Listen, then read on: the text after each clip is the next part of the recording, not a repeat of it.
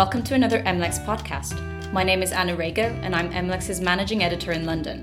It's been more than four years since Brazilian law enforcers made their first arrests in what has become Brazil's largest corruption scandal involving state controlled oil company Petrobras. Federal prosecutors have unveiled a web of endemic bribery and other illegal activity involving payments of more than 5 billion to company executives and political parties. The investigations have landed high profile businessmen and politicians in jail and have shaken the reputations and finances of some of the world's largest companies. I'm here with Ana Paula Candil and Rodrigo Russo, MLEX's Brazil correspondents in Sao Paulo, to talk about how the corporate landscape has changed in Brazil in the wake of the so called Lava Jato probe. Hi, Ana Paula. Hi, Rodrigo. Hello, everyone. Now, over the last few months, you've both been talking to compliance officers in some of the companies at the heart of Lava Jato.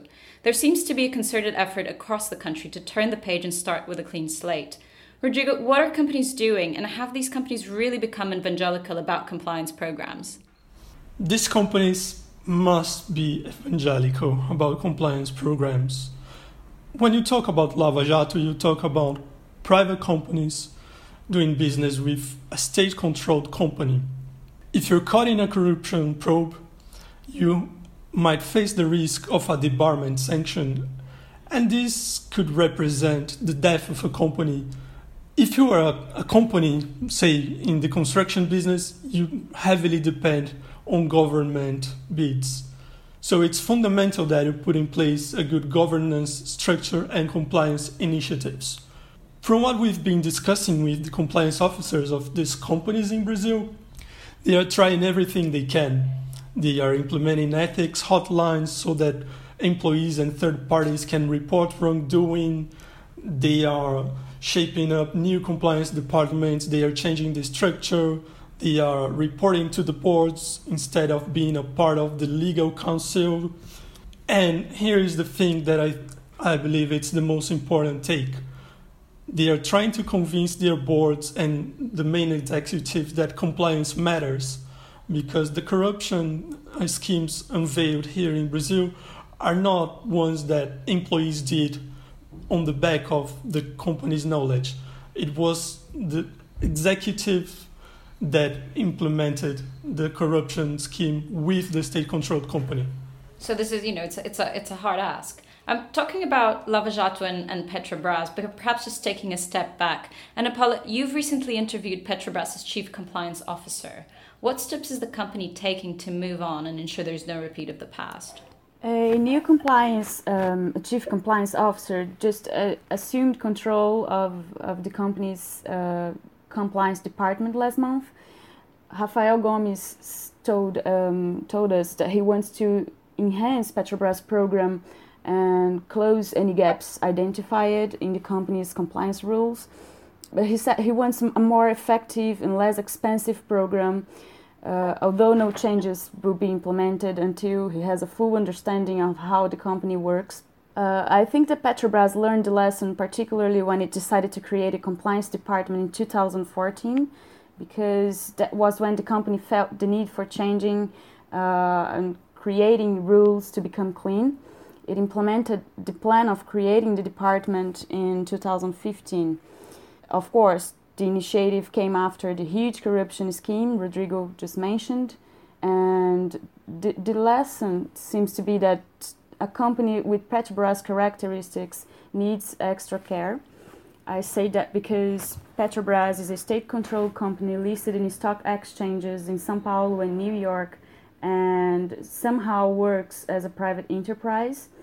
So the company needs to, to comply with a set of rules and take a set of regulatory risks of a company that is attached to both the government and the private sector. So the lesson was basically taking a step back and admitting that extra care was necessary um, and is necessary because Petrobras is, is in constantly talk with public officials and private officials. And this situation, um, citing now quotes from a Brazilian federal prosecutor, this situation makes it easier for companies to fall into temptation. Yeah, it seems Petrobras has, has a lot of work to do, but also that it has to do it slowly because it is such a big enterprise. Um, it, it's probably quite hard. Um, Rodrigo, you've spoken to construction company Odebrecht, and they were deeply involved in the scandal, the Petrobras scandal. Um, they seem to be rolling up their sleeves and, and, and really getting into the job. You spoke to Olga Pontes. She seems to have a lot of work to do. Absolutely, Anna. And she knows that her task is huge. She even joked with us that for those in the compliance universe, she kind of has the dream job because the board in Odebrecht has given her every resource available in order to shift the reputation of Odebrecht from uh, heavily involved in corruption company to a clean record one. And this is quite important for Odebrecht. We're not talking only about contracting with the government, but we we're talking also about its reputation and how it will survive in this particular moment.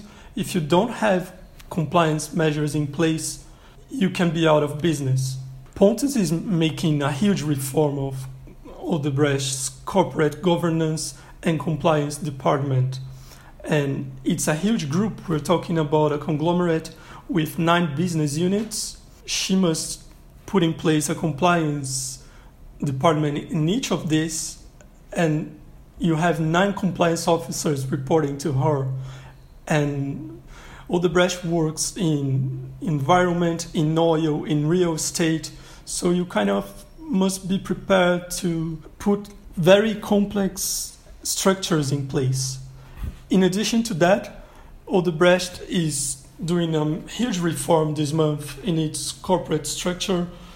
There are new independent board members joining the group, and all of these executives have been searched in the market we're not talking about a family transition anymore.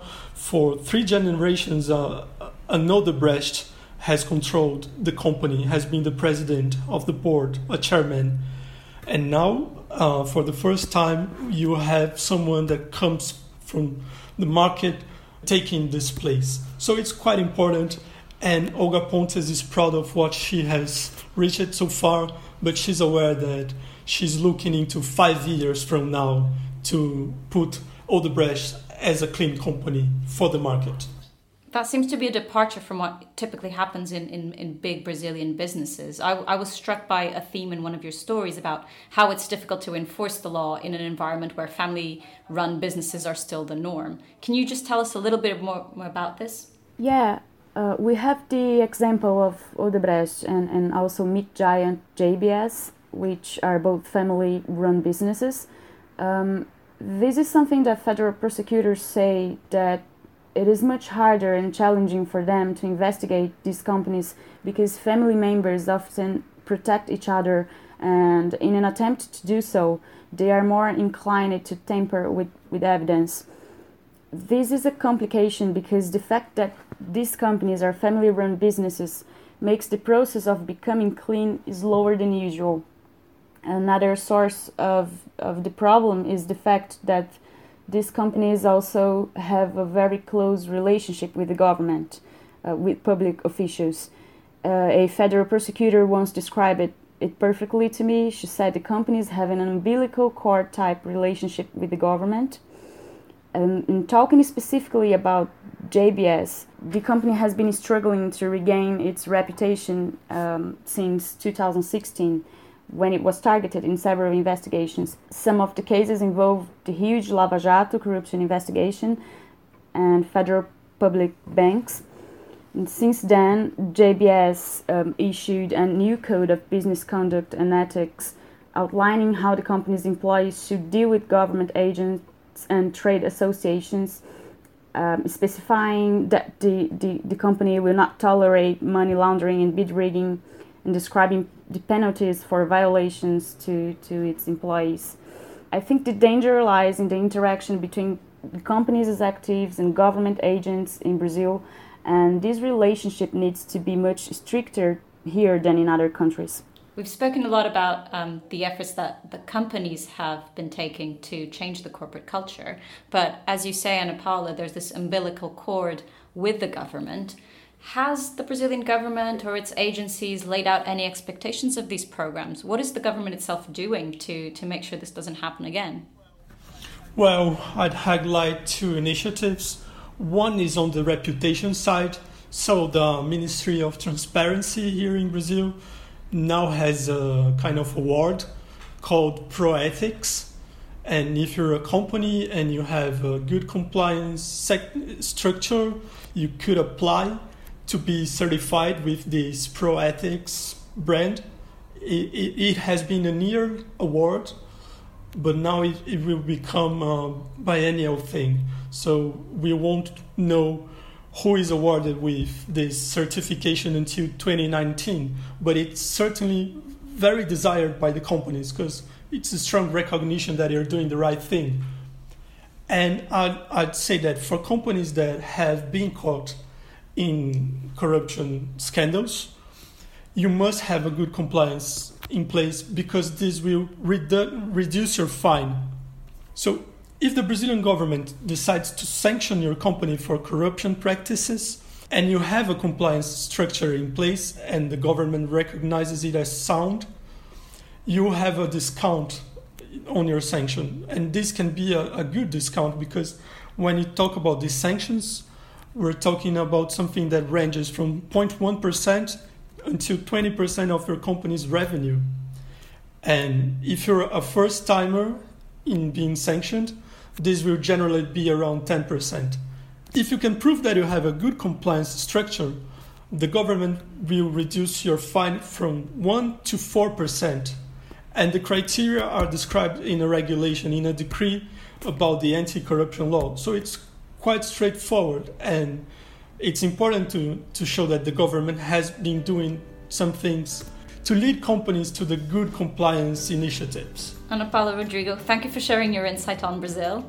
If you would like to read more about how Lava Jato is shaping Brazilian companies, just click on the links below.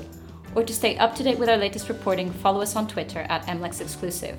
That's all from us today. I'm Anna Rego, MLEX's managing editor in London, and I was with Ana Paula Candil and Rodrigo Russo, MLEX's corruption correspondents in Brazil.